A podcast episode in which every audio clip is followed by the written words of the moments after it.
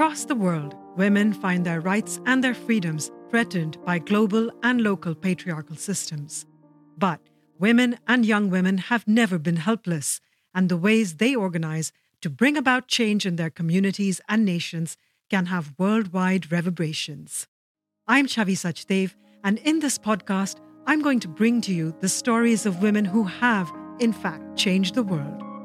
This is the first episode of the Advocacy Toolkit podcast, a four part series produced by the World YWCA, looking at successful campaigns from recent times within YWCA and the larger women's rights movement, and talking about the stories behind them. We'll hear what the challenges were, what worked, what didn't, and how we can learn from the skills and experiences shared with us. In this episode, I'm going to look at the basic foundation of turning a personal passion for justice into a movement. How do you mobilize your community? How do you build a sustainable, mass women and young women led movement? How do you organize individual survivors into a collective force of resistance? Three remarkable women have answers from campaigns in South Africa, Palestine, and South Sudan that they organized and were movements that worked. My name is Mandisa Khanyile. I'm the co executive director of an organization called Rise Up Against Gender Based Violence. We were born of the Total Shutdown Movement, which is an intersectional movement to end gender based violence in South Africa in particular. Mandisa explained that the Total Shutdown was a South African women's campaign against gender based violence that culminated in a march on the 1st of August 2018 with thousands of participants. They presented the South African government with a set of 24 demands, one for each year since democracy began in their country. It wasn't just the 32 march sites in South Africa, um, in all nine provinces, but it was also around different countries around the world, such as Kenya, such as Botswana, such as Lesotho, Australia, Germany, Venezuela, and others that we've heard of that uh, had small symbolic actions in solidarity with what we were doing in South Africa on the 1st of August 2018. Mobilizing that many people to take to the streets isn't an easy task and it can't rely on spur of the moment spontaneous participation. Mandisa and her colleagues spent half a year carefully crafting a campaign that would build up to the march, generating the momentum that would bring in the numbers.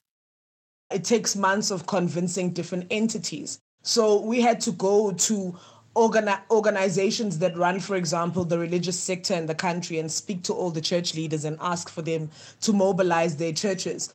We went to synagogues, we went to mosques, we went to soccer clubs, we went to trade unions. Trade unions were really, really integral in this fight, especially around creating solidarity at an international and a local level, and also around resource mobilizations. We then went to already organized uh, uh CBOs, so that's grassroots organizations that are already operating on the ground. And then we obviously went to big and small NGOs as well. The Total Shutdown campaign didn't work just through organizations. They had teams in every region of South Africa doing physical outreach every weekend, knocking on people's doors with pamphlets explaining what they were doing and why. While old fashioned legwork was essential, Mandisa also recognized the importance of an imaginative online social media campaign to successfully market the cause. So we're doing that other work on the ground through the six month period, but at the same time, sustained movement on social media streets. Our hashtag never ever lost its trend appeal. The 1st of August 2018 was going to be on a Wednesday. So for a couple of months prior to that, we asked every woman in the country to wear black and red every Wednesday. It actually became a fashion trend. Companies would come in on Wednesdays and do black and red Wednesdays, keeping it fresh in the minds of people really making it symbolic and making them understand because red was for the bloodshed and black was for the mourning. What made South Africa's total shutdown such a success was that the organizers found a way to connect the larger cause with an action that had an emotional impact. Because we had already decided on a date that because in our country Women's Month is in August, we were going to start off Women's Month with this protest to say it's all very well to celebrate women whilst women are dying in this country and we have one of the highest femicide rates in the world.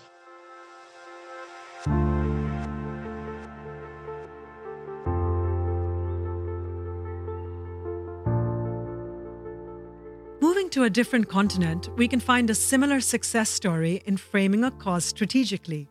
This is Sireen Sayej in Palestine, with her colleague Selina Salame acting as her interpreter. The farmers felt that we are here to support and not only to provide the grants for them to do uh, the initiative. It is more uh, that we are here by you and we support you uh, to overcome any challenges that we face and uh, make this happen since this is what we are and this is the identity of Palestinians. And um, once you feel or relate these issues into the identity of the organization and the identity of the Palestinians, it becomes it becomes well rooted within their thinking that we are doing this for a purpose and for a reason, and we're not doing this for the sake of a project or anything else. Her team at the YWCA of Palestine worked with young women and youth to protect Palestinian land from being confiscated by Israeli occupiers by working with them on the issue of ownership, physical and psychological. If the land is empty and no one is there, it justifies for the occupation to confiscate it and not uh, consider it as one of the Palestinian lands. That's why we work on making the Palestinians exist and um, invest in such areas to emphasize that we have the right to be here and this land is ours. They knew that land that was perceived as barren or empty would be an easy target. And they also knew that Palestinians were eager for spaces where they could connect with nature and the outdoors. So they decided to organize with youth groups to get communal farming on the land plots, spearheaded by young people. To make it a more attractive area for the youth to hang out at, rather than the more dangerous areas near the Israeli military wall, they turned a portion of the land into a play and activity area. So we've worked with 20 youth from the village. Uh, we tried to plowing 10 dunams of land and reclaiming it for cultivation, as this help helped the youth to be more economically empowered and support their resilience.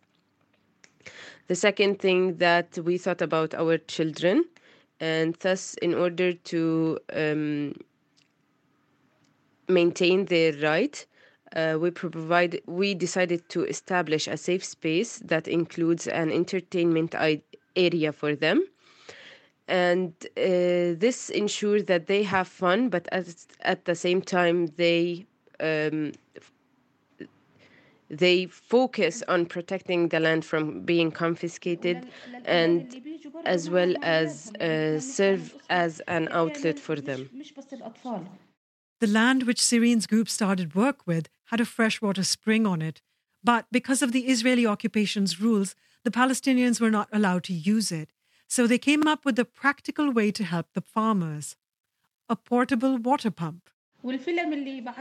This mobility of the pump will protect it from being confiscated and it supports the uh, farmers' families and um, continue with farming the land and get the best out of it. The women organizing this work were facing life threatening hostility from the state of Israel. Once we went to the to the targeted land, uh, there used to be a road for um, cars to go there, but then the Israeli occupation decided to the road in order not to reach there, and that's when we decided to go there um, walking. A lot of stakeholders uh, were uh, questioned were questioned by the Israeli occupation, and uh, it's a bit uh, dangerous to do this and uh, being involved in a military questioning process. The group did find a collaborative partner in the government of Palestine when the Ministry of Agriculture provided them with plants and agricultural tools. Sireen says she cannot discount the importance of having allies. We think that these strategic partnerships are important and played a, a critical role in making such national campaign a success and uh, have a um, large echo within the other villages. In 2020, at the UN International Day of Solidarity with Palestinian People, Casey Harden, the General Secretary, read a statement on behalf of World YWCA and YWCA of Palestine. Living under military occupation has made life unbearable for Palestinians. Israel continues its arbitrary policies of home demolitions, systematic forced displacement, movement restriction, and land appropriation. Although illegal under international law, Israel is putting endless efforts towards illegal settlement expansion over Palestinian land within the West Bank and East Jerusalem.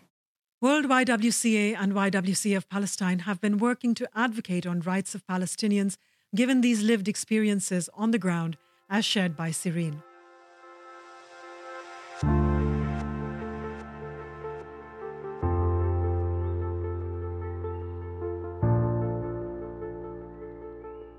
Over in South Sudan, I spoke with Christine Winny, who worked more directly in reforming the government in power at the national level. My name is Christine Winny.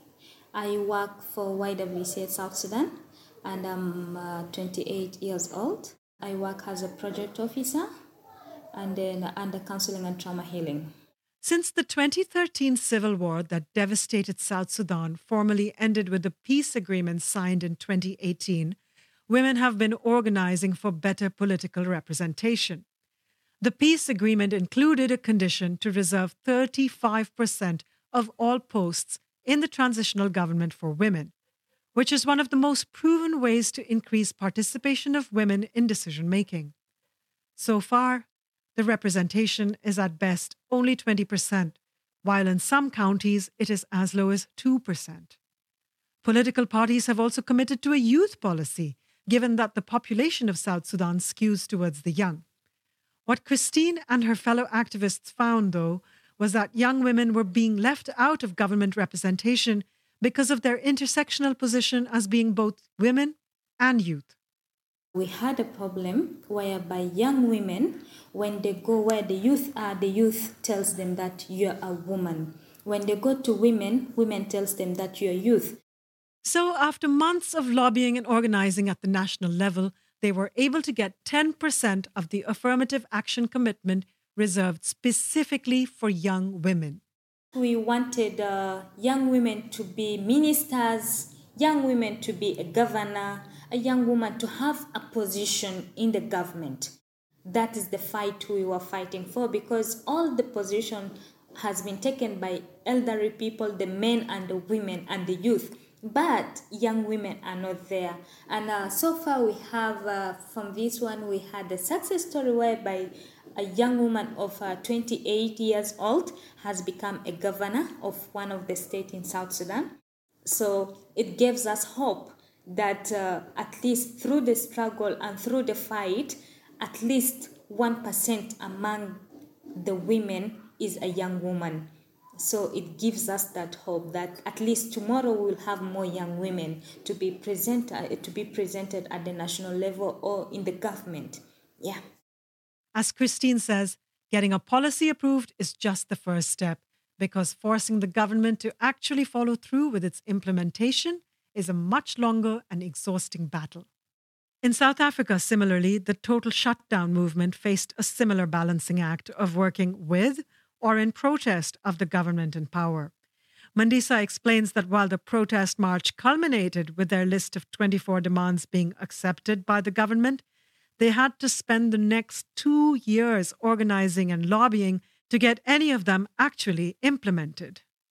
Government will throw the fact that they don't have resources at you, and they'll give all kinds of excuses. We had a second shutdown, but specifically at the economic capital of the country, that was Sandton shutdown that took place on the 13th of September 2019, when the government had just done nothing in terms, terms of resource mobilization for uh, the GBV response. They then um, uh, announced an emergency action plan for GBV and allocated an amount of 1.6 billion towards gender-based violence. What that money did is that it gave us rape kits for the first time for all the Thuthuzela centers, which are rape crisis centers, and we also had victim empowerment centers also um, uh, get an allocation of rape kits. So that was a huge victory for us. Earlier in 2020, we had finally the announcement and the signing off of the president of the National Strategic Plan on Gender Based Violence, which is a massive victory. Um, we have seen um, the, the um, police training, so sensitization training of the police. Um, of over 5,000 police officers that were cadets. We've seen that being implemented. We've seen a properly resourced uh, gender-based violence command center hotline, which is what was one of our demands. They got new social workers. They extended their support to 24 hours. They also started a WhatsApp line and a please call me service. So, I mean, those are some of the um, the small gains that we've made within the 24 demands. There are still many that are outstanding. We had to have um, some of our comrades go into an interim steering committee to actually have the, the national strategic plan implemented. Most of the work was actually done by civil society organizations. Government was just a vehicle, but the, the actual groundwork of going and getting the voices of the people into the NSP was something that had to be done by us. And since then, um, we had to do sustainable work around checking up if, okay, they said they're going to deliver rape kits. We had to send uh, people to go to police stations and check that there's rape kits there. Doing this kind of daily, endless work and keeping everyone's motivation up is one of the main challenges that activists like Mandisa face. Definitely working for no income for a year was was taxing. Um, I mean, personally, I, I worked on, on, on, on this for full 12 months with, with zero income. I was lucky to have a supportive family and, uh, and friends that really held me together. Um, you need to be driven by your passion. Don't enter the space if you're not passionate about it. It'll, it'll, it'll take everything from you. Look after the people that you work with. Um, care for each other, understand that you're all giving of yourselves in ways that most people will never understand, and care for, for each other. That's, that would be the, the advice that I give. And that's the advice even Sireen has for people following in their activist footsteps. We should believe in our cause and why we are doing it and uh, get as many people in it as possible um, by highlighting why we are doing this and why it is important to us and so on. Christine has this to share. So we need to come and fight for it, though we lose people and then uh, other people get just disappeared or missing. We still we don't need to stop because he or she is no more. We need to continue so that we can fight and get a space for us. Otherwise, we will never get it if we need to sit and we wait for it. Meanwhile, Mandisa brings it back to the basics. Make sure there's always water at a protest. if nothing else, make sure there's. No, seriously, we had to have ambulances at all of our protests because people would be passing out. These three women from Palestine, South Sudan, and South Africa have shared how, when passion for activism and persistence in community engagement comes together with an idea that connects with people's needs and imaginations, forcing required change for good is not just possible, but inevitable. The YWCA movement mobilizes towards positive change by actively working on issues of peace, conflict resolution, and gender based violence alongside the critical work of building leadership and supporting local leaders in thousands of communities around the world with the goal to have young women transform power structures for a sustainable world free from violence of any form. Leaders on ground know the mechanisms of mobilizing communities for action and innovating on the go. YWCAs around the world support this work through the development and mobilization of young women's leadership with a particular focus in supporting the meaningful participation of young women as leaders in advancing peace and justice in their communities, countries, regions, and the world. As you finish this episode of the Advocacy Toolkit podcast, what are your key learnings? If you are a young leader, what are the lessons you take from the experiences of Mandisa, Sireen, and Christine in your own work on ground? If you are an intergenerational leader, what role can you play in ensuring young women leaders in all their diversity have the tools they need to mobilize other young women and girls and larger communities to impact issues that matter to them? By mobilizing communities for action, these young women are championing the causes that matter to them. In conflict or in crisis, young women in all their diversities form the center of change that World YWCA advocates for. You can find out more about our work on our website. Our handle is World YWCA on all social media. This podcast series has been funded by contributions from Norwegian Church Aid and YGlobal with support of young leaders on ground.